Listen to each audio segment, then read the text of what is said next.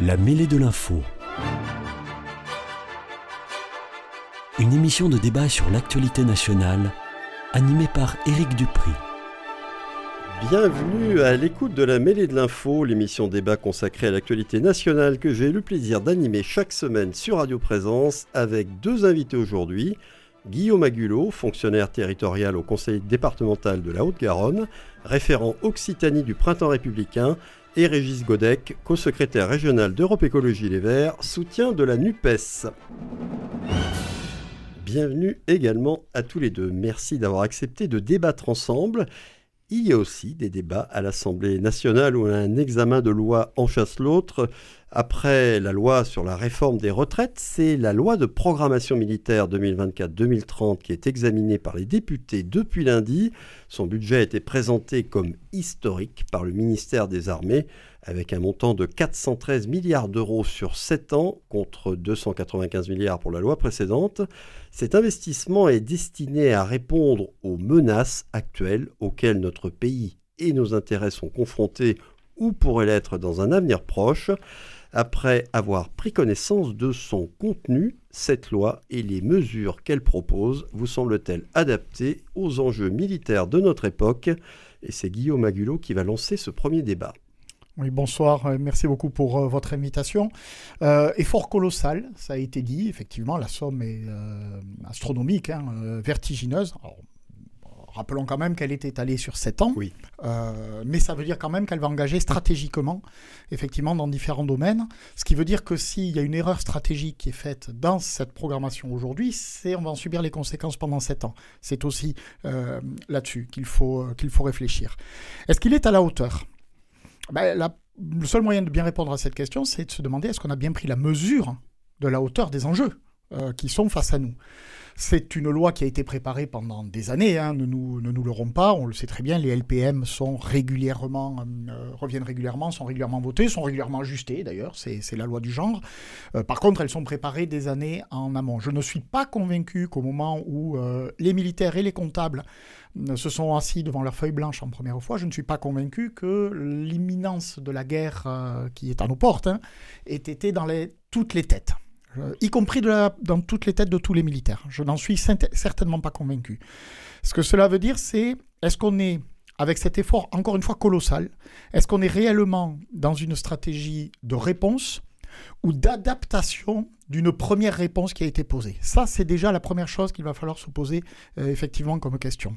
Parce qu'effectivement, on voit des choses. Hein, euh, qui sont dans la présentation. C'est assez intéressant de lire euh, le contenu, mais aussi la façon dont il est organisé, qui sont présentés un petit peu à la fin. Je pense évidemment à la, guerre spatiale, je pense à la guerre euh, numérique, euh, je pense aux contre-mesures, je pense aux drones à l'explosion des drones, euh, où là on voit qu'il y a un effort stratégique qui est mené et qui a déjà commencé. La construction ici à Toulouse d'ailleurs d'un centre de, guerre spatiale. Il ne vous aura pas échappé d'ailleurs que l'armée de l'air, il n'y a pas très longtemps, a changé de nom pour devenir l'armée de l'air et de l'espace. Ça, c'est déjà acté, c'est déjà ancré, ça dit des choses, bien évidemment. Donc, ces mesures-là sont déjà engagées, sont déjà enclenchées. Peut-être même qu'on est un peu en train de retirer déjà quelques milliards qui ne sont pas encore votés. On sera sur des cavaliers comptables. Là aussi, on, a l'habitude. Peut-être qu'on a un peu trop euh, adapté aussi dans l'urgence et euh, je ne veux pas faire la Cassandre, mais est-ce qu'on a vraiment écouté toutes les personnes qui étaient justement en train de nous alerter, non sans raison, sur ce qui était en train de se tramer euh, à l'Est. Euh, pour rappel, pour mémoire, hein, la, guerre à l'Est, la guerre en Ukraine n'a pas débuté en 2022. Euh, il y a la Crimée, il y a les républiques dites séparatistes de l'Est de la Crimée, derrière tout cela, on voit bien ce qui se passe, il y a la Biélorussie, etc. Donc on a adapté ce, premier effort, c'est-à-dire que d'un seul coup, on a haussé le, le gradient. Ça, c'est le premier point. Le deuxième point, c'est qu'on a haussé le gradient aussi parce qu'on s'est rendu compte que notre armée n'est plus périmétrée pour un conflit de ce qu'on appelle de haute intensité euh, en Europe. Nous avions une armée qui était en gros, je schématise à la serpe, une armée de corps expéditionnaires. Et qui, globalement, avec des moyens limités, quand même, disons-le, disons-le, hein, a quand même fait le job. En tout cas, fait ce qu'on lui demandait, que ce soit en Afghanistan, que ce soit dans les missions africaines. on pourra euh, discuter hein, de l'utilité, de l'opérabilité, de la pertinence des, missions. En tout cas, les militaires, eux, ils prennent pas la décision, ils l'appliquent. Et là-dessus, avec ces moyens-là, en projection, en corps expéditionnaire, le travail euh, a, été globalement, euh, globalement fait. Par contre, comme il a fallu adapter et remonter en intensité, ben, il a fallu aussi euh, sacrifier. Moi, ce, qui, ce que je lis dans, ce texte-là, c'est qu'effectivement, on a une montée en pression qui est considérable sur de l'équipement, sur de l'armement, sur de, du, matériel, encore qu'on sait que la livraison ne sera pas forcément à l'aune de ce qui avait été annoncé, mais ça, personne n'était dupe dès le début des commandes. Par contre, moi, je vois quand même un parent pauvre. On a habillé, rhabillé largement euh, l'armée de l'air et de l'espace, euh, ça oui. Euh, on a peut-être un petit peu, de nouveau, pas remis au niveau la marine. Et là, ça pose peut-être un petit peu on aussi pas beaucoup question. on n'en parle pas beaucoup de la marine. il y avait plusieurs frégates qui étaient de haute mer qui étaient prévues. Ben, en fait, au bout du terme, on en aura au mieux les deux tiers de ce qui avait été prévu. Euh, alors oui, d'accord, il y a l'urgence maintenant, mais encore une fois, on est sur une stratégie à, long, au moins moyen terme et qui va enclencher sur du long terme. Et tout le monde sait qu'à moyen ou à long terme, euh, la menace ne rappellera plus la Russie, mais va commencer à s'appeler la Chine. Et là, nous arrivons sur un autre théâtre d'opération, l'Indo-Pacifique, la zone Indo-Pacifique, où quand même, pour mémoire, rappelle, la France a 2 millions de ses concitoyens dans ce territoire. C'est pas rien. Sur un territoire qui est gigantesque et des moyens aujourd'hui pour assurer une présence physique, navale, militaire, qui sont loin, très loin d'être à l'aune d'abord de la dimension, mais aussi des enjeux qui sont en train de se nouer là-dessus.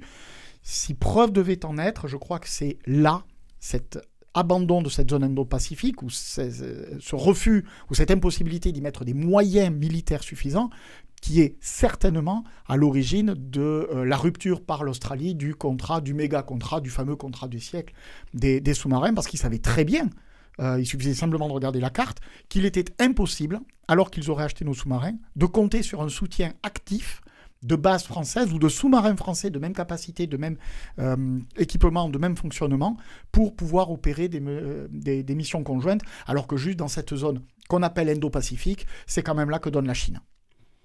Voilà, alors après cette première euh, et longue euh, intervention de Guillaume Agulot, très argumentée, euh, très complète, Régis Godec, vous, votre avis général sur le texte de cette loi de programmation militaire 2024-2030 et les mesures qu'il contient, est-ce que tout ça vous semble adapté aux enjeux militaires de notre époque et à notre défense nationale et la défense de nos intérêts? Alors ben, déjà, je vais faire un aveu, je ne suis pas du tout un spécialiste des questions euh, de défense. Hein. Euh, donc je n'irai pas euh, donner un avis définitif sur les éléments d'orientation et j'aurais aimé qu'on puisse avoir des personnes qui ont pu siéger. On a notamment un, député, François Picmal, député de la circonscription sur laquelle on enregistre l'émission, qui siège à la commission de, la défense. Je ne suis pas sûr de partager tous les points de vue d'ailleurs qui défendent sur les orientations de défense, mais on aurait pu avoir des éléments précis sur, sur les propositions qui sont faites. Euh, premier élément, est-ce que la question qui est la plus importante est celle du montant qui sera consacré? Est-ce que on évalue la qualité d'une loi à son budget? 413 milliards d'euros, on l'a dit, c'est considérable. Premier constat, on nous répète, on nous dit euh, depuis des mois et depuis des années, il n'y a plus d'argent dans euh, les caisses publiques.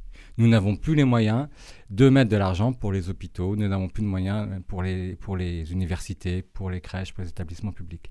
Et nous sommes obligés de sacrifier la qualité des services publics et de réduire un grand nombre de fonctionnaires. On constate que ce n'est pas le cas dans tous les dossiers. Quand on parle de l'armée, quand on parle de la défense, on sait trouver l'argent et on les met euh, sur, euh, sur cet élément d'investissement. Peut-être c'est judicieux, peut-être que c'est nécessaire. Mais pour répondre à cette question, il faut se poser la question de à quoi sert l'armée française aujourd'hui au XXIe siècle? Comment ces missions ont évolué? Ça a été un peu évoqué par Guillaume Éculot à l'instant. Quelles sont la nature des nouveaux conflits et à quoi l'armée nationale doit-elle répondre? Eh bien, nous, là-dessus, euh, on considère qu'il est important, effectivement, euh, d'avoir des moyens consacrés à la défense et à la diplomatie. Que nous sommes dans le XXIe siècle, un siècle des périls, un siècle des guerres liées aux problématiques environnementales, on le dit depuis des années, ce qu'on a appelé depuis longtemps, nous, euh, les guerres du climat, qui déstabilisent des équilibres politiques et géopolitiques dans le monde entier et qui amèneront à avoir des réponses politiques qui sont différentes et qui nécessitent parfois des moyens militaires. il faut donc chausser les lunettes de, la modernité et je suis d'accord avec vous sur la nouvelle nature des conflits ce qu'on appelle aujourd'hui les guerres hybrides. On sait que la Russie pratique énormément les, guerres hybrides qui ont des stratégies numériques, qui ont des stratégies euh, même euh, terroristes sur certains éléments, euh, qui ont évidemment la, la, la, dimension de l'espace qui entre en jeu et sur lesquels il faut avoir des nouveaux éléments de réponse. La loi y répond en partie. Soyons honnêtes, cette évolution de la nature de la défense est prise en compte. Est prise en compte. en revanche, il y a un élément qui me surprend, et, je note que vous n'en avez pas fait mention, euh, et, je, m'en étonne un peu qu'on n'en parle pas plus, c'est euh, pourquoi l'armée française uniquement? Pourquoi ne parlons-nous pas de la dimension européenne, Et cette, dimension, elle est absente. Elle est complètement absente de la vision euh, de la loi de programmation militaire. Et pour autant, le président de la République lui-même, je crois que c'était il y a un an, le 13 juin 2022, euh, évoquer la nécessité de monter sur le niveau européen. je ne suis pas souvent d'accord avec Emmanuel Macron, mais quand il est sur cette question de la défense au niveau européen, moi je suis assez d'accord pour qu'on réfléchisse à ce point de vue. Comment pouvons-nous euh, assurer la sécurité euh, de l'Europe et être un acteur politique majeur dans le monde aujourd'hui avec des armées qui sont sur le périmètre national? Je crois que c'est une voie sans issue et je pense qu'effectivement, il faut travailler sur la dimension européenne de la défense. Un autre élément qui peut, qui peut nous surprendre, nous, ou en tout cas qu'on ne peut pas partager, c'est euh, le statut qui est euh, maintenu sur euh, la dissuasion nucléaire. On augmente, je crois, les, capacités nucléaires de la France, alors que dans le même temps, on, on signe des traités de non-prolifération, voire de démilitarisation, enfin de non-prolifération nucléaire et des traités multilatéraux euh, de démilitarisation sur la question nucléaire. Eh bien, il faut, les, il faut être cohérent avec cette vision-là et effectivement jouer un rôle diplomatique plus fort pour que nous n'ayons plus les capacités de faire exploser 10 fois, 15 fois, 20 fois la planète. Je ne sais pas à quel niveau on est aujourd'hui. 27 fois. 27 fois la planète avec l'ensemble de l'arsenal nucléaire. Euh, soyons d'accord euh, entre nous que c'est complètement euh, ridicule et extrêmement dangereux et qu'il faudrait une descente de l'armement nucléaire. Évidemment, je le dis clairement, de manière multilatérale. Hein. Le désarmement unilatéral complètement serait, serait une grosse erreur. Et, et enfin, il y a un élément sur lequel nous nous insistons, c'est qu'il faut avant tout rechercher la paix. Alors, sans être euh, complètement naïf euh, sur la question de la protection et de la défense, l'ambition est d'éviter que les conflits se déclenchent et nous considérons qu'il faut mettre des moyens et plus de moyens sur les questions diplomatiques mmh. avant euh, d'être sur les questions évidemment de, la défense. Alors, Régis Agulot, Régis, Régis Agulot, Guillaume Agulot et Régis Après l'intervention de Régis Godec, il a abordé deux questions que bon, je mmh. vais poser ensuite. La première sur la dimension européenne qui serait totalement absente de ce projet de, loi de programmation militaire, et puis la montée en puissance de la dissuasion nucléaire française. Qu'est-ce que vous répondez aux deux questions qu'il a posées, euh, sachant qu'il a des arguments, lui, qui iraient plutôt dans le sens de il faut travailler à une défense européenne, chose qu'on entend depuis, euh, allez, quelques décennies, encore plus depuis quelques années. Et euh, lui, il est contre la montée en puissance de notre force de frappe nucléaire. Alors vous, quelle est votre position là-dessus? Alors d'abord, la, dimension européenne, elle est évidemment présente et largement à plein d'endroits, à plein de domaines de cette euh, LPM.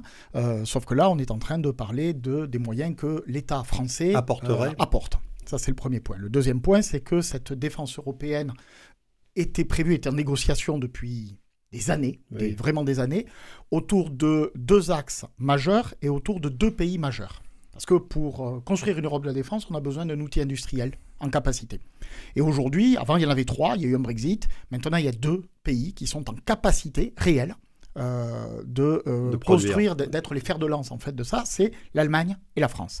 On a l'Italie qui est en train de remonter en puissance, on a l'Espagne qui essaye de maintenir un certain étiage, et puis on a des productions, on va dire, de seconde catégorie sur, dans certains pays de l'Est. Mais majoritairement, c'est la France et l'Allemagne. Ça, c'est, il faut avoir ce, premier regard-là. Donc déjà, en fait, concrètement, l'Europe de la défense, non. On parle d'un axe franco-allemand de la défense, pour être très très clair. Les autres pays suivent, pour être euh, très très clair.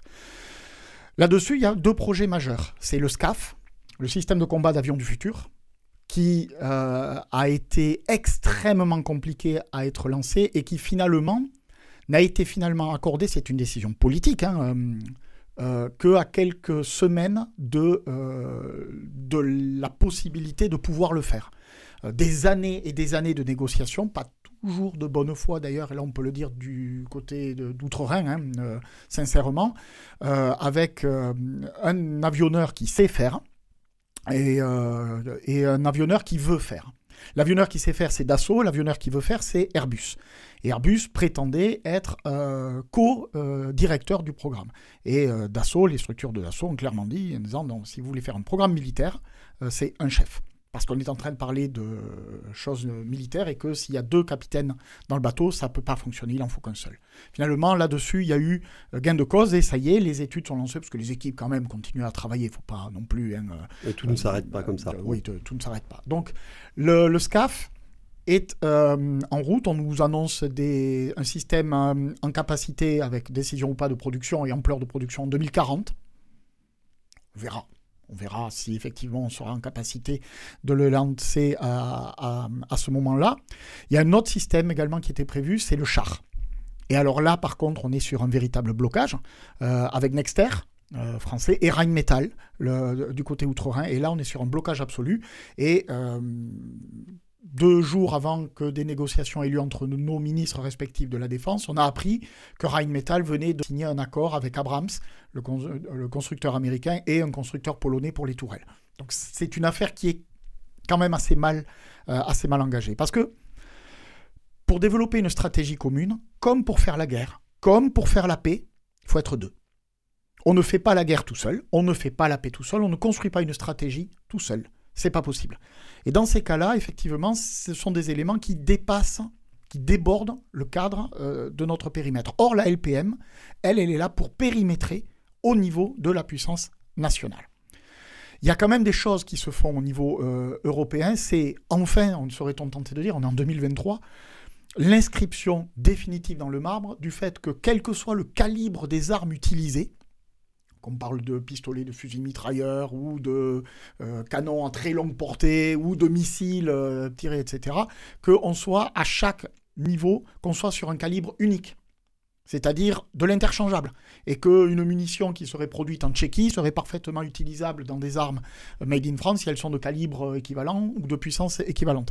Euh, c'est complètement nouveau pour tout vous dire, on a beaucoup entendu parler de la livraison par les Britanniques de missiles Shadow euh, aux, Ukrainiens. On n'en a pas du tout entendu parler euh, de, la, livraison des armées françaises, alors que hum, les, deux sont partis. Euh, là, il y a quand même quelque chose qui est assez incroyable. Ce sont exactement les mêmes missiles. C'est en gros le sticker qui change sur l'arme. Pas tout à fait en fait. Les Rafales ne sont pas capables de tirer les Shadow britanniques. Les Eurofighters ne sont pas capables de tirer les Scalp français. Euh, voilà, là on marche complètement sur la tête, c'est le même fabricant qui produit sur les mêmes usines, sur les mêmes lignes de production, à destination de deux armées différentes, mais ils n'ont pas été fichus de faire quelque chose qui puisse tirer standardisé. Euh, standardisé. Donc ça c'est un des véritables enjeux. Parce qu'effectivement, ce problème de la standardisation des équipements et donc des réductions des économies d'échelle que ça peut entraîner euh, est un véritable enjeu. Pourquoi c'est un enjeu? D'abord en matière d'efficacité. Ce que nos militaires attendent, c'est d'avoir des équipements qui soient en, capacité et en efficacité, mais aussi en termes de production. Parce que l'enjeu là, il devient où? Qui va fabriquer quoi? C'est-à-dire qu'on va retrouver à l'échelle de la défense, des défenses nationales et des défenses du continent, hein, de fait, soyons très très clairs, on va retrouver les combats homériques qu'on a connus pour fabriquer des avions civils. Euh, qu'on a connus pour Airbus. Euh, toi, tu fabriques la roue, mais toi, tu fabriques la roulette avant, etc. etc. Et ce jeu-là, malheureusement, prend énormément d'années, énormément de temps. Or, le temps, euh, ce qui se passe à l'Est nous le dit, et à l'Est proche et à l'Est bien plus lointain encore, nous le dit, nous n'avons plus de temps. Et c'est pour ça qu'à un moment donné, ben, il faut avancer. Concernant la dissuasion nucléaire, 27 fois la puissance de destruction. Je J'ai d'ailleurs aucune idée concrètement de ce que ça veut dire. Par contre, ce que je sais, c'est que. dire heureusement. oui, ce que je sais, c'est que il y a une quinzaine d'années, la France était à 35 fois. Alors, euh, c'est pas génial, hein mais c'est mieux ou c'est moins pire. Enfin, on mettra le mot qu'on euh, y, euh, y vaut euh, là-dessus. par contre, là aussi, ce qui est sûr, c'est que ça passe par une transformation des missiles, que ce soit ceux lancés par nos sous-marins ou ceux qui sont lancés par les forces aériennes. la qualification du Rafale dernièrement, des Rafales marines pour embarquer des, missiles tactiques a été effective d'après le, ministère des Armées. donc, on est aujourd'hui sur un équipement qui tient euh, ce qu'il peut faire. Et là aussi, c'est intéressant parce que les Allemands qui sont si prompts à nous critiquer, à nous euh, euh, chercher des poux, etc., etc., je le rappelle, eux n'ont pas d'armement nucléaire propre. Euh, ils n'ont que de l'armement nucléaire euh, confié, dédié par les Américains. C'est d'ailleurs la raison pour laquelle, quand euh, en Allemagne on a dit qu'il y avait 100 milliards d'euros qui étaient immédiatement débloqués pour réarmer la, Bundeswehr, le premier chèque qui a été fait, 9 milliards d'euros quand même, c'était pour acheter des F-35, alors qu'en Europe même, en France, mais aussi au Royaume-Uni, il y a une production d'avions de combat qui ont fait leur preuve. Et je crois que c'est un signe de plus qui montre que euh, peut-être que le mauvais esprit de, pour construire une Europe de la défense n'est pas que du côté français qui serait jalousement attaché à son précaré. Euh, il y a vraiment un problème de fond aussi de l'autre côté du Rhin. Et tant qu'on n'aura pas réglé ce problème politique, on discutera probablement, nous ou d'autres, on discutera encore pendant longtemps lors des prochaines LPM parce que tant que ça, c'est pas réglé politiquement, en traduction concrète, on aura toujours le même problème. Vous voulez réagir à ce qu'a dit euh, Guillaume Agulot Oui, ben, on, voit dans les exemples, effectivement, il y a de la coopération euh, internationale euh, sur les questions militaires. Et il y a notamment des stratégies communes franco-allemandes pour la production, c'est-à-dire qu'il y a des coopérations industrielles. Mais vous venez de le dire dans, la conclusion, le, gap, ce serait de penser la défense à un autre niveau que le niveau national. Vous avez cité, quand vous avez évoqué, vous avez dit les armées nationales. Euh, parce qu'effectivement, euh, chaque pays considère, euh, européen, considère aujourd'hui qu'il doit être le général en chef de ses propres armées et qu'il ne peut pas y avoir de commandement à l'échelle européenne. Et, je pense que c'est une grosse erreur en vérité. Alors évidemment, c'est un saut politique de construction européenne hein, de passer à ce niveau-là. On a tout à fait conscience. Bah, de donner un, rôle diplomatique à l'Europe, déjà, c'est difficile même si c'est inscrit dans les traités, euh, c'est difficile, mais c'est un saut euh, politique. Euh, de donner une dimension de défense, une dimension militaire à l'Europe, c'est un saut en avant dans, l'Europe. Et je vous avoue que moi, je souhaite que ce, que ce saut puisse être fait parce que je pense que la dimension nationale aujourd'hui n'est plus la bonne dimension. Et en vérité, alors, ceux qui défendent la dimension nationale disent c'est la souveraineté, il faut que le peuple français décide par lui-même de l'usage de ses armées. En vérité, euh, le sort est remis essentiellement à l'OTAN, euh, puisque en étant signataire euh, et membre de l'OTAN et membre du commandement intégré, cette puissance militaire, elle est engagée à l'échelle de la coopération des pays membres de l'OTAN.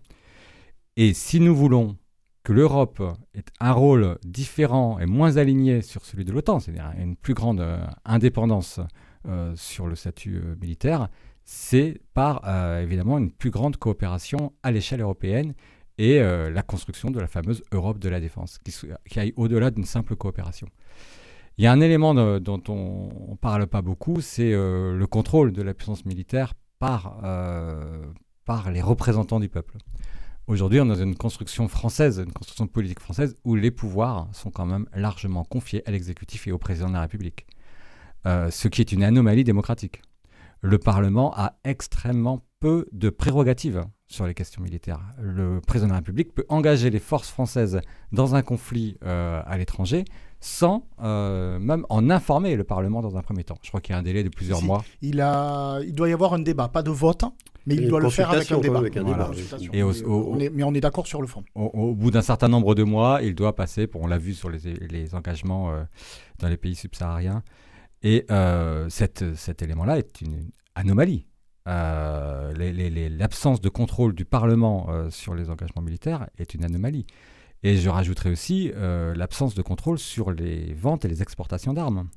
Euh, je crois que Sébastien Nadeau euh, devait être invité ce soir et n'a pas pu euh, venir. C'est dommage parce que, en tant que député, président de mon nature, il a énormément travaillé sur ces questions-là et il a dénoncé effectivement la manière dont les industriels français profitent énormément des exportations d'armes. Et notre nation est une énorme nation qui produit des armes dans des conflits où elle ne le contrôle pas. Sébastien Nadeau a beaucoup, beaucoup intervenu notamment sur la question du Yémen. et là-dessus, ce n'est pas directement évidemment euh, des éléments qui sont liés à la loi de programmation euh, militaire, mais ce sont des éléments d'évolution politique sur la question euh, de la défense et sur la question des armes, sur lesquels nous nous aimerions qu'on puisse travailler plus en amont. Vous êtes d'accord, Guillaume Aguilot, avec ce que vient de dire Oui, oui, là, en, très grande partie, effectivement, sur, ce, sur le contrôle des armes, euh, puisqu'aujourd'hui, en fait, on a un double problème. On a un vrai problème démocratique, ça c'est très très clair. Euh, mais après, d'autres personnes diront, mais c'est pas de ce, du, ressort des, euh, des citoyens, puisque toutes les informations ne sont pas. On a une constitution qui a été fabriquée avec un général, par exemple. On est bien d'accord. En 1958. C'est bien qui, euh, qui, a, qui, qui, est à l'aune. Suite à un putsch de, généraux. De, de cela. ceci dit, ça marche aussi dans l'autre sens. C'est-à-dire que le, ce, que ce que je veux dire par là, c'est que les industriels, du coup, de fait, peuvent faire appui euh, sur ce qu'ils veulent, mais sont parfois aussi, du coup, un petit peu dépendants. C'est un des effets pervers de, ce système-là. Ils sont un petit peu aussi dépendants, en fait, de, des financiers qui les contrôlent eux-mêmes. Euh, je vais vous donner juste un exemple. dans cette LPM-là, euh, le canon César est une merveille, euh, là, une neuvième ou dixième merveille du monde. Je ne sais pas, on nous en a inventé. Euh, et plus les... produire, évidemment. Et donc on va en produire en masse. Et donc on va en produire en masse parce qu'on se dit qu'avec ce qui s'est passé sur les champs de bataille ukrainiens, ukraino-russes, on va pouvoir en vendre beaucoup. en fait, toute la somme est partie sur l'amélioration du système pour pouvoir tirer des obus, des munitions rôdeuses, des, etc., etc. Et c'est-à-dire que la part réservée par l'investissement euh, national, là pour le coup, euh, dans le cadre de cette LPM, pour penser la génération future de ce type d'armes, c'est quelque... peanuts. C'est vraiment peanuts. Ça permet d'acheter des tables à dessin. Euh, et pas beaucoup plus, pas beaucoup plus dans la structuration. Ça veut dire quoi? Ben, Ça veut dire que du coup les industriels vont cesser de fabriquer des choses pour répondre à une demande nationale, ils ne vont répondre qu'au carnet de commandes. Et ça, c'est un des effets pervers et que cette LPM, justement, ne euh, juge pas, euh, ne, ne, corrige pas. pardon. Et là-dessus, je vous rejoins, pas forcément pour les mêmes raisons à la base, mais structurellement, nous sommes d'accord, il y a un vrai problème sur le contrôle démocratique. Et puisque j'ai évoqué les Césars, on sait très bien qu'ils ont été vendus euh, à l'Arabie Saoudite. Alors là, par contre, je vais enlever toute naïveté. On savait très bien en les vendant au, régime wahhabite d'Arabie Saoudite, on savait parfaitement qu'ils allaient s'en servir euh, au, Yémen. Contre euh, des populations civiles. Contre des populations civiles, bien évidemment, parce que l'armée yéménite, que je sache, n'a pas non plus fait preuve d'une activité absolument fulgurante ces derniers temps. Voilà hein, une guerre, effectivement, dont on ne parle pas du tout. On est bien d'accord. Mais qui se passe avec des armes françaises. Mais qui se passe avec des armes françaises et des munitions françaises. On est bien d'accord. Et là, euh, quand, je, quand je vous dis que on le savait quand on leur a vendu ces canons-là, on, le savait parfaitement que ce n'était pas pour faire de la recherche hydrologique à grande profondeur pour trouver de, pour trouver de l'eau hein, sous les nappes phréatiques. On savait parfaitement que ça allait servir parce qu'il fallait des armes immédiatement disponibles pour frapper sur une rébellion qui est à leur porte et qui va taper, évidemment, sur des civils. Ça, c'est quelque chose que l'on, euh, que l'on savait, oui, mais il fallait en vendre parce que sinon, la ligne de production allait s'arrêter et le pas industriel avait pris le pas euh, sur la euh, volonté stratégique. Donc là, on a effectivement un, problème qu'il va falloir régler. Ça va passer notamment, pas que, mais notamment par un rôle renforcé du Parlement. Alors depuis quelques années, la commission de la défense, vous l'avez cité tout à l'heure, la commission de la défense de l'Assemblée nationale s'est souvenue qu'elle existait, parce que je crois que sur la dernière législature, celle qui s'est achevée il n'y a pas longtemps et celle qui commence, euh, en rythme quotidien, elle se réunit 4 à 5 fois plus que sur les législatures précédentes. Donc elle se souvient qu'elle existe. On est sur le premier pas. Il y a, du coup, ça a des conséquences euh, pratiques, c'est que sauf les passages qui sont réellement secret défense, et il faut les justifier maintenant. Ces rapports, euh, ces comptes rendus sont publics. Alors il faut les lire, hein. il faut les lire, il faut connaître leur langage, il faut etc. Mais ça donne quand même effectivement des éléments d'orientation. Ça permet aussi de comprendre ce qui se joue et on se rend compte qu'effectivement, eh ben, en fait, celui qui commande tout, c'est le SEMA le chef d'état-major euh, des, armées. Et euh, je reviens à mon parent pauvre tout à l'heure de la marine. Pourtant, j'ai un grand-père qui était militaire, il n'était absolument pas dans la marine. Mais tant que euh, au préalable, il y avait un, c'était un amiral qui était le SEMA, oui, mais c'était au moment où l'armée, l'armée était la parente pauvre, n'avait pas des LPM de cette ampleur-là. Ça fait un petit moment que c'est plus un amiral. Et ben, depuis, c'est quand même un petit peu compliqué parce qu'évidemment, les, les galonnés ont plutôt tendance à privilégier leur arme c'est aussi hum, peut-être hum, un, problème parce qu'une stratégie militaire ne se gagne jamais avec une seule arme, mais avec une stratégie globale, qu'elle soit nationale ou européenne. Alors il y a un aspect qu'on n'a pas abordé dans cette loi de programmation militaire, c'est la, volonté, la prévision de diversifier les métiers, de créer plus de 6000 emplois au sein des armées, et puis l'objectif d'atteindre d'ici 2030 un effectif de 275 000 militaires d'actifs et 105 000 réservistes au plus tard en 2035. Alors ça c'est nouveau tout de même par rapport à ce qui s'est passé depuis, euh, bah, depuis qu'on on a arrêté notamment la conscription. Euh, est-ce qu'il faut le faire, ça, selon vous? Est-ce qu'on n'a pas le choix? Il faut effectivement augmenter les effectifs, professionnaliser les effectifs de nos armées, je dis bien de nos armées, pas seulement de l'armée, de nos armées? Oui, clairement oui. On ne peut pas avoir des équipements euh, qui sont aujourd'hui de plus en plus performants qui sont, et qui nécessitent moins de personnel hein, en fonctionnement. Mais on ne peut pas avoir une utilisation effective de ces équipements-là sans avoir des corps de métier qui soient effectivement parfaitement rompus à, euh, à cet exercice-là. Euh, pour autant, ça va pas être, c'est un nombre en augmentation, ça va pas être non plus, non plus pléthorique. Hein. C'est pas l'armée chinoise, on est d'accord. C'est très loin d'être l'armée chinoise. Et pour rappel, quand il y avait la conscription, le nombre que vous citez global de l'armée, euh, c'est à peine un petit peu plus que le nombre de conscrits qu'il y avait simultanément sous les drapeaux à l'époque de la, de la conscription, euh, sans compter les militaires qu'on appelait de carrière ou de métier, euh, suivant le, corps auquel ils, appartenaient. Donc on a besoin, effectivement, on était descendu probablement beaucoup trop bas. et le problème, c'est que oui, on voit quelques unités qui sont en, en pointe, mais sans toute l'équipe, euh, toute la, logistique qu'il y a derrière. Euh, et la capacité à se projeter aussi sur le théâtre des opérations. Euh, on ne peut rien faire. on ne peut rien faire. Alors, je vais vous donner juste un exemple. Ça concerne les, les véhicules blindés de l'armée de terre, qui a réussi enfin à avoir une base de véhicules et qui va se décliner en 27 euh, suivant les outils euh, et les besoins, euh, du, tir rapproché d'infanterie, du transport de troupes, de l'évacuation de blessés, du commandement, de la, radio, etc., etc. En tout, il va y avoir 27 déclinaisons de la même base. Ça veut dire qu'en clair, vous avez un mécano qui sait bidouiller, qui sait réparer, et eh ben le mécano, il sait réparer les 27. Euh, pour être euh, la mécanique hein, des, 27, pour être clair. Bon, ben avant, euh, non, on avait X véhicules, il fallait des mécanos spécialisés dans chaque. Donc il y a ce travail en amont qui est nécessaire, et il y a un travail aussi au plus près qui doit être fait. Il y a un nombre conséquent aussi de milliards, ça dit des choses hein, sur l'état aussi de nos armées, qui, est qui est consacré au, alors, ce qu'on appelle le MCO, le maintien en capacité opérationnelle, mais aussi au bien-être c'est le, mot est, apparaît dans la LPM, c'est assez étonnant. Pas seulement dans les entreprises, euh, maintenant c'est même aussi dans les armées. Euh, et oui, on se rend compte qu'il faut peut-être avoir des toilettes qui fonctionnent et euh, qu'ils puissent tous avoir des repas chauds parce que les cuisines seraient en état de fonctionner et que ça pourrait être effectivement une, une, bonne idée. Donc c'est un effort global qui est, qui est demandé. Euh, peut-être aussi recentrer l'armée sur certaines activités. Euh, je ne suis pas convaincu que le rôle de l'armée soit de patrouiller devant la hum, cathédrale Saint-Étienne ou sur la place du Capitole. Euh, je parle de vigie-pirate évidemment. Le rôle de l'armée, c'est pas ça. Pour ça, il y a la police, qu'elle soit, qu'elle soit nationale ou municipale, hein, y compris avec des réservistes. Hein, ça existe aussi, ça. remettre l'armée sur ses missions, lui donner les moyens lui montrer, pas qu'avec de l'argent aussi, qu'il y a la vraie confiance de la nation dans ce qu'elle fait, parce que ce qu'elle fait, elle le fait encore une fois au nom.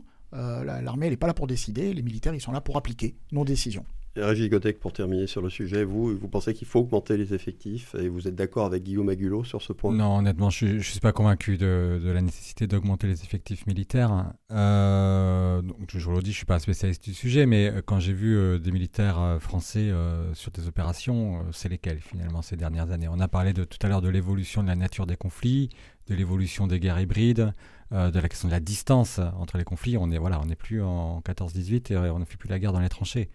Euh, les opérations euh, récentes, on a vu des militaires euh, impliqués. c'est quoi? Niger, Mali, des opérations dites de pacification, où à la fin, on repart avec la demande des pays qu'on quitte ce pays et avec aucune vision sur ce qu'on y a fait. moi, je pense que la France-Afrique, et au contraire, est très active et se prolonge très bien avec des opérations militaires de ce type. Je ne vois pas l'utilité euh, de, de, les prolonger. Euh, je pense qu'il euh, y a d'autres façons d'améliorer la défense et encore une fois, je pense qu'au niveau européen, ce serait beaucoup plus pertinent que d'avoir des militaires français dans des opérations extérieures. Et j'en profite pour dire que je ne suis pas favorable au retour de la conscription obligatoire qui est proposée par certaines formations politiques. Euh, à ma grande surprise, euh, qu'en 2023, on propose encore le, retour du service euh, militaire obligatoire. On conclut là-dessus. La loi de programmation militaire est donc examinée et débattue actuellement à l'Assemblée nationale. Elle le sera ensuite au Sénat. Fin de ce premier débat. petite pause maintenant dans cette émission. On se retrouve comme d'habitude dans une vingtaine de secondes pour le deuxième sujet du jour avec mes invités. Restez bien à l'écoute de Radio Présence. À tout de suite.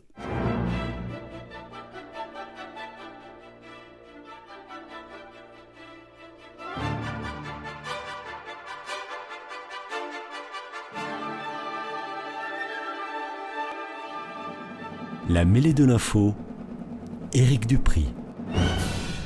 Retour à l'antenne avec Guillaume Agulot et Régis Godec, les invités de ce numéro, pour un second débat consacré à un événement qui a beaucoup été couvert et relayé dans les médias nationaux fin de semaine dernière, le Technival, Malgré l'interdiction de la préfecture départementale, cette manifestation a fêté ses 30 ans d'existence de jeudi à dimanche en accueillant 30 000 personnes sur le terrain d'un agriculteur à Villegongy, une petite commune du département de l'Inde. On est vraiment dans le centre de la France. Et si l'on peut considérer qu'elle s'est plutôt bien passée dans l'ensemble, en regard des craintes qu'elle avait suscitées, l'organisation du Technival a créé une forte polémique en raison de son caractère illégale, du dérangement qu'elle a impliqué pour le voisinage, des stupéfiants qui ont circulé sur place pendant quatre jours, et puis bien sûr aussi des moyens publics mobilisés pour l'encadrer, gendarmes, pompiers, médecins et infirmiers, y compris des camions bennes pour évacuer les déchets à la fin. Est-ce que vous comprenez que de nombreux citoyens se soient offusqués de l'impunité, je mets des guillemets, mais c'est bien le terme, dont bénéficient selon eux les organisateurs de cette manifestation? De l'argent public dépensé pour l'encadrer et, la sécuriser, et estimez-vous que l'État aurait dû intervenir pour l'empêcher? Régis Golec. Alors, je ne suis pas un amateur de, ce type de, de, fait. je ne fréquente pas les, les parties, mais tout à fait, je vais, je vais le donner. Euh, mais je, je, conçois tout à fait que dans une, une, époque particulière où il y a une restriction aussi forte des, des libertés et de la possibilité de, se rassembler. On sort quand même d'une époque euh, particulière avec le, Covid, euh, où, je, me rappelle que l'une des, l'une des demandes euh, et un élément de mobilisation qui suivait la, fin du confinement, c'était le, retour à la fête. Le retour à la fête et la possibilité de faire la fête, de danser, de retrouver des proches, et que ça devenait presque une demande illégale. Effectivement, on, presque on, allait contre les lois en faisant ce, genre d'action. Et je crois qu'il y a cette demande d'être un petit peu hors cadre, évidemment, euh, dans ces festivals. Je le comprends, je le conçois, et je pense que ça peut se respecter. Ça peut se respecter à condition que ça reste dans des, proportions qui ne, causent pas du trouble à l'ordre public qui soit euh, considérable.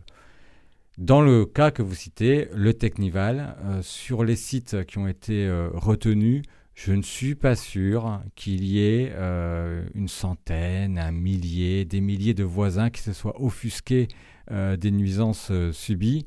Et j'ai cru comprendre au contraire qu'il y a des, propriétaires des terrains privés, donc, sur lesquels ces fêtes ont eu lieu, qui ont trouvé qu'il y avait une gestion très respectueuse notamment des nettoyages à la fin du site. Donc, je vous avoue que je ne comprends pas pourquoi il y aurait matière à en faire un, sujet qui anime les télés d'actualité pendant, pendant un week-end et plusieurs jours. Et je pense qu'il y a des sujets politiques bien plus importants comme par exemple euh, la volonté euh, d'empêcher un groupe euh, à l'Assemblée nationale de déposer une loi qui reviendrait sur le projet de loi de retraite. Pour dire clairement, je pense qu'on recherche aussi des outils de diversion et que ce débat sur le Technival en fait partie. Les moyens publics tout de même qui ont été mobilisés, ça aussi, ça a un petit peu bon, créé la, la polémique, parce qu'à la fin on dit mais qui paye? Qui paye?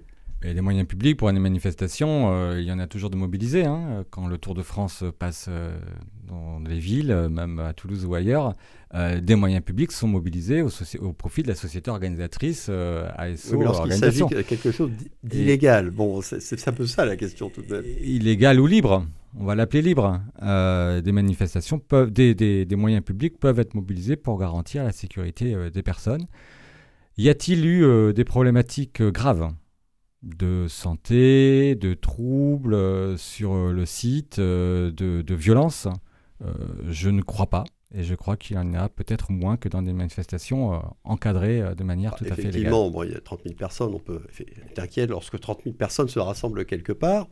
Ce qui a été dit à la fin, c'est que ça s'est plutôt bien passé.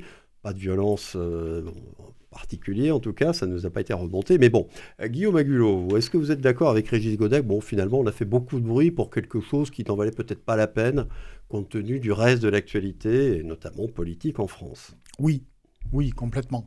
Euh, là, on est clairement dans la polémique qui n'a pas lieu d'être, en tout cas qui n'a pas lieu d'être sur ces points-là effectivement, euh, si on reprend un petit peu les choses, d'abord, euh, on n'est absolument pas sur une rave sauvage comme on a pu en connaître ailleurs, y compris pendant le confinement, où hmm. là, ça pouvait poser d'autres problèmes de, santé publique. On est sur les 30 ans d'un événement qui est connu aujourd'hui, euh, au moins à l'échelle européenne, qui s'appelle le Technival. on est d'ailleurs dans un événement qui dépose une demande de manifestations. Je ne suis pas convaincu que tous les organisateurs, de tous les teufeurs déposent systématiquement des demandes. Hein, de, voilà. Ce qui veut dire que la préfecture était parfaitement au courant dès le début et que euh, de fait on a déposé avant, bien avant, de fait on a déposé effectivement un avis négatif tout en expliquant que ce serait quand même malin d'aller chercher un endroit qui permettrait de garantir un accès facile et facilitant à la fois pour les participants, parce qu'on savait que de toute façon ils viendraient, mais aussi pour d'éventuels secours à apporter aux personnes. Euh, parce que ben, y en a eu, hein, euh, euh, certains pour des consommations de produits violemment réprimés par la loi. C'est inévitable, rassemblement de 30 000 personnes qui viennent faire la fête. Et, d'autres parce qu'ils se sont fait piquer par des vipères. à ton appris, oui, la nature aussi ah, a, marqué. C'était une friche, en tout cas, il y avait une partie qui a marqué son site. En tout cas, oui, effectivement, c'est une friche et aucun champ cultivé une friche et aucun champ cultivé. Ça veut dire que très clairement, c'était fléché. Très très clairement. Donc c'est une. Ils sont pas arrivés du jour au lendemain, bien entendu. C'est une interdiction qui, parce qu'il fallait qu'il y ait l'interdiction, on va dire, mais c'est une interdiction qui a été parfaitement négociée ensuite du côté de la préfecture, du côté des services de police, du côté des services de sécurité, pour qu'effectivement ça puisse bien se passer et qu'effectivement également des personnes puissent se retrouver. Je ne sais pas si on n'avait pas pris ce mode-là de fonctionnement les gens seraient venus, ils auraient fait la fête, n'importe comment, ailleurs. Oui, à ce titre, il fallait pas l'empêcher parce que ça aurait été euh, évidemment. Et ça aurait été pire. Pire et avec tous les à risques. tous les niveaux. Et y compris s'il y avait eu de nouveau des images de policiers étant obligés d'intervenir, de, saisir du matériel, de charger, de, euh, etc. Après des images qu'on a déjà vues et qui hantent encore euh, largement les esprits parce qu'elles sont quand même des images d'une violence extrême, extrême hein, très très sincèrement, pas qu'à Sainte-Soline, hein, mais qui sont d'une. Donc là effectivement, je crois qu'on a été face à un ballet parfaitement réglé, où chacun a été à sa place, où chacun a joué sa partition, y compris les chaînes télé qui d'un seul coup, c'est génial, pendant quatre jours, ont eu de quoi alimenter en flot continu, en flux continu, de l'indignation jouée sur jouée. Mais bon, euh, enfin, j'ai pas besoin de me connecter sur CNews pour savoir qu'ils euh, euh, seront totalement contre et que pour eux, c'est le signe, le énième signe de l'affaiblissement de, de l'État. Bon, de l'autorité de l'État. Voilà, de l'autorité de, de l'État. parce que peut-être que c'est là-dessus qu'il aurait fallu venir. Euh, est-ce que effectivement c'est un signe de l'autorité de l'État ou est-ce que c'est un signe que l'État est en train quand même progressivement de reprendre la main en sachant qu'il y a des règles, en rappelant la règle parce que c'est son travail, mais aussi en permettant une expression dans une période un peu particulière, effectivement, où les jeunes, plus largement, mais là, parlons essentiellement des jeunes, ont besoin de se retrouver, ont besoin d'espaces de liberté, où, vous avez parfaitement raison de le dire, que ce soit un peu dans les textes et beaucoup dans les faits, très peu dans les textes, mais énormément dans les faits, le sentiment, et bien au-delà du sentiment, le sentiment de limitation de nos mmh. libertés individuelles et collectives est une réalité, est devenu aujourd'hui une réalité dans ce pays. Il y a eu un week-end de respiration. Ça s'est traduit par quelques morsures de, de vipères. Ça s'est traduit par. Euh, oui, sans doute euh, quelques voilà. surconsommations de certains produits. Parce pense que... bien sûr, mais je pense que l'abandon de l'État, pour moi, il est plus grave et plus criant quand un maire se fait euh, brûler sa maison, euh, pas très très loin d'ailleurs, à quelques centaines de kilomètres, euh, parce qu'il a voulu accueillir un projet d'accueil de centres de migrants, ou quand des, à Valence on a encore eu une fusillade avec des blessés graves et je crois un mort aujourd'hui, où on a aujourd'hui dans le grand sud de, la France des fusillades quotidiennes pour du trafic de drogue. et voilà, peut-être que là-dessus, euh, je sais pas, mais je sais pas si Nadine Morano était présente sur ces débats du week-end, j'ai pas vu. Peut-être que sur la, lutte contre la drogue et ce qu'elle nous disait en permanence, hein, rappelez-vous, oulala, mais la délinquance, euh, euh, c'est quand même gravissime quand un jeune est délinquant, il faut frapper, c'est les parents qu'il faut rendre coupables. Bon, je l'ai pas entendu là là-dessus, peut-être qu'une actualité qui la concerne un peu plus aussi l'a rendu un peu plus euh, calme. En tout cas, on a fait beaucoup de bruit, pas pour rien, parce que c'est pas rien quand même comme événement.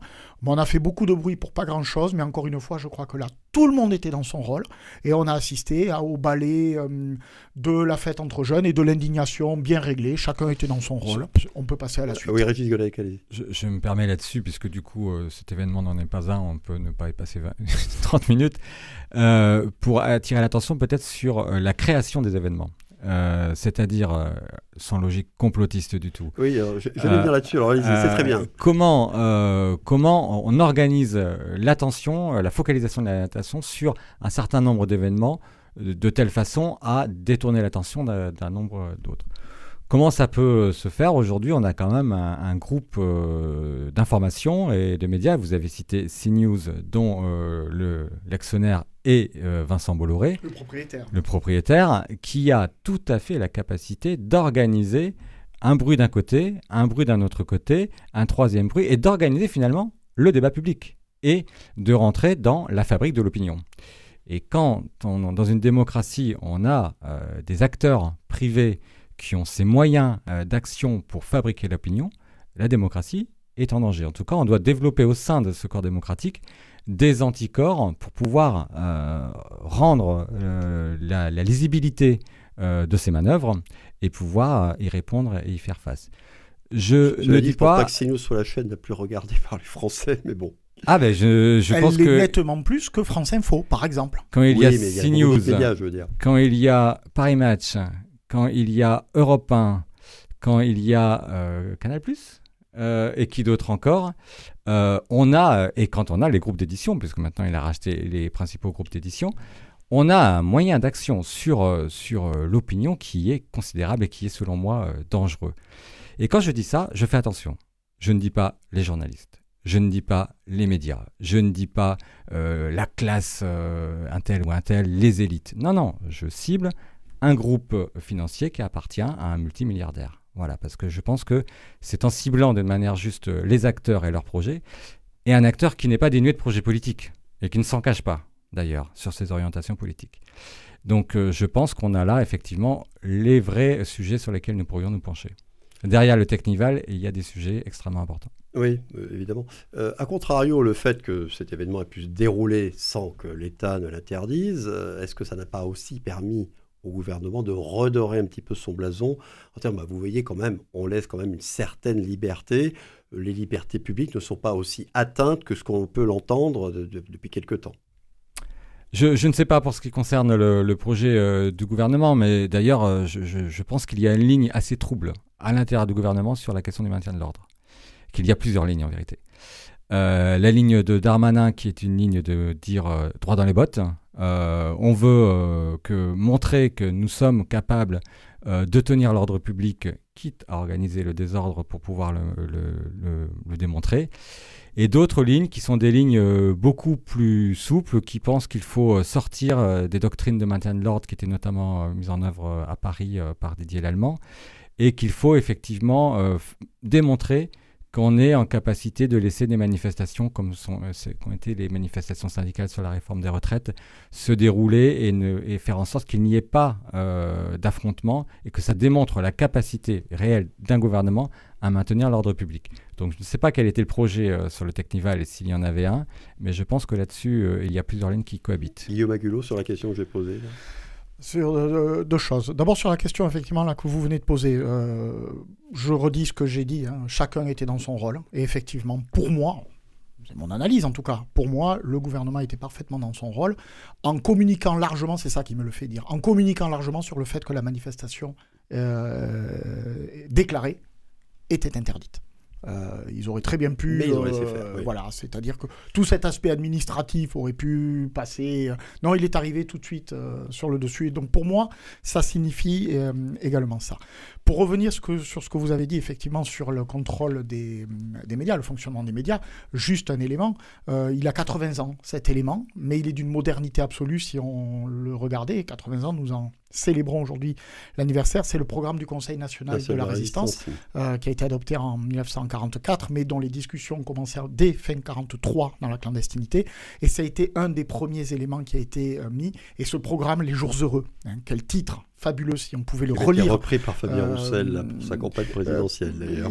J'aurais bien aimé que Fabien Roussel lise un peu plus que le titre, simplement, et qu'il lise le contenu. Là aussi, on est dans la communication. il n'a pas forcément tout lu, mais c'est pas. Bon, voilà. En tout cas, déjà, il se souvient que le document existe, et c'est déjà beaucoup. En tout cas, là-dedans, il y a un élément qui est formidable, et je pense que Fabien Roussel et d'autres euh, pourraient me rejoindre, euh, c'est que un homme, un titre. On ne parle pas de médias, on ne parle pas de télé, à hmm. l'époque évidemment, ça n'existe pas, mais le principe est explicite un homme, un titre, justement pour garantir ce pluralisme euh, de l'information, de l'accès pas qu'à l'information, à la culture, au développement, etc.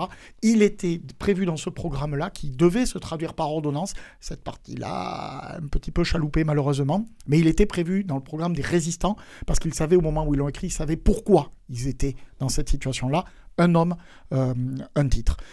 Euh, donc ça, c'est voilà. Pour revenir à ce que vous disiez, je suis intégralement d'accord, effectivement, avec ce que vous dites. Aujourd'hui, ce que nous voyons, euh, et ça nous amène aussi à ce que nous ne voyons pas. Parce que quand on parle d'une chose, mhm. on ne parle pas du reste, tout simplement. Et euh, on n'a même plus la possibilité et la conscience de réaliser qu'il se passe d'autres choses ailleurs. On évoquait à l'international le conflit au Yémen. Euh, qui, devrait être, n'est pas récent, et qui devrait être à notre une de l'information internationale depuis des années, des années, on n'en parle jamais. Euh, voilà. Bon. Euh. C'est terminé pour ce second débat. On va rester là aussi. Et on va pouvoir dédier les dernières minutes de cette émission à vos coups de gueule ou vos coups de cœur du moment, si vous en avez, mais je, je ne doute pas que vous en ayez. On va commencer avec Régis Godec. Ah, bon, on va pas parler de politique alors à vous parler de ce que vous voulez. Bah, coup de cœur, euh, coup de cœur pour euh, la fin de carrière de Thibaut Pinot évidemment. Ah, le passionné de cyclisme, parce qu'on ne le sait pas, Régis Godec est un passionné de cyclisme. Passionné de cyclisme, Il n'est pas seulement pour le vélo comme tous les, les membres d'Europe Écologie Vert en ville, mais aussi sur les, les routes en compétition. Un, peu cycliste moi-même, mais surtout, euh, surtout admiratif de, de, du personnage euh, qui est, qui est Thibaut, Pinot. Qui d'ailleurs est un amoureux de la nature. Tout à fait, en plus, euh, et, quelqu'un qui est tout à fait atypique dans le, dans le paysage du, du, du cyclisme et tout à fait sympathique et qui a euh, cette particularité euh, de faire partie de ce qu'on appelle les perdants magnifiques. Euh, alors, c'est pas un Poulidor, hein, il est tout à fait différent de, Raymond Poulidor, mais euh, c'est quelqu'un qui, depuis plus de dix ans, est le futur maillot jaune, le futur vainqueur français vainqueur du Tour de France qu'on annonce chaque année. Hein, chaque, chaque, Tour de France, il y en a un. Euh, et pour autant, il a été, euh, il a été euh, très proche de, de, nombreuses victoires. Il ne les a jamais obtenues. il a toujours, on a toujours vu la part humaine de, de Thibaut, Thibaut, Pinot et dans les victoires et dans les défaites. Il est en ce moment en train de participer normalement à son dernier Giro. Je dis normalement parce que j'espère que il en refera d'autres. Il a annoncé la fin de sa carrière. Il est encore en état d'en faire d'autres. la fin de la saison. Euh, et voilà, c'est un, un très beau tour avec des, des, des hauts et, des bas. Et, euh, mais c'est très beau de voir Thibaut Pinot euh, terminer sa, sa, carrière, évidemment pas avec le maillot rose, mais avec des très belles étapes. Et puis on aura peut-être l'occasion quand même de le revoir sur d'autres courses d'ici la fin de la saison, mais pas au Tour de France normalement. Alors Guillaume Agulot, vous n'allez pas nous parler de vélo, ça je le sais, mais ça, ça va être aussi un coup de cœur après. Et oui, ça va être effectivement aussi un coup de cœur, un coup de cœur pour un livre. C'est bien de terminer sur des notes positives de temps à autre. Et puis voilà, de la culture pour un livre, un livre absolument extraordinaire, absolument fabuleux. Euh, c'est le livre de Nicole Bacharan, alors qu'on connaît plus pour ses, euh, sa vision géopolitique, la spécialiste euh, des États-Unis qui nous oui, éclaire. Hein, Nicole Bacharan, voilà, Nicole Bacharan, elle est politologue, elle est spécialiste donc de la politique des États-Unis. Elle nous a éclairé sur la montée en puissance de Donald Trump, sur la présidence de Donald Trump. Euh, si vous voulez comprendre d'ailleurs ce qui s'est passé au Capitole le 6 janvier 2021, c'est ces livres à elle et ces, chroniques qu'elle a tenues régulièrement qu'il faut lire parce qu'on comprend véritablement et peut-être que du coup on se demandera un petit peu ce, qui est un petit peu en train de se passer chez nous si on n'est pas aussi sur cette pente-là parce qu'elle nous parle, en nous parlant de l'outre-Atlantique, elle nous parle beaucoup de, de chez nous. Mais Nicole Bacharan vient d'écrire un livre extraordinaire sur sa mère, sur l'histoire de sa mère, Ginette Guy. Le livre s'appelle La plus résistante de toutes. Il a été édité chez Stock.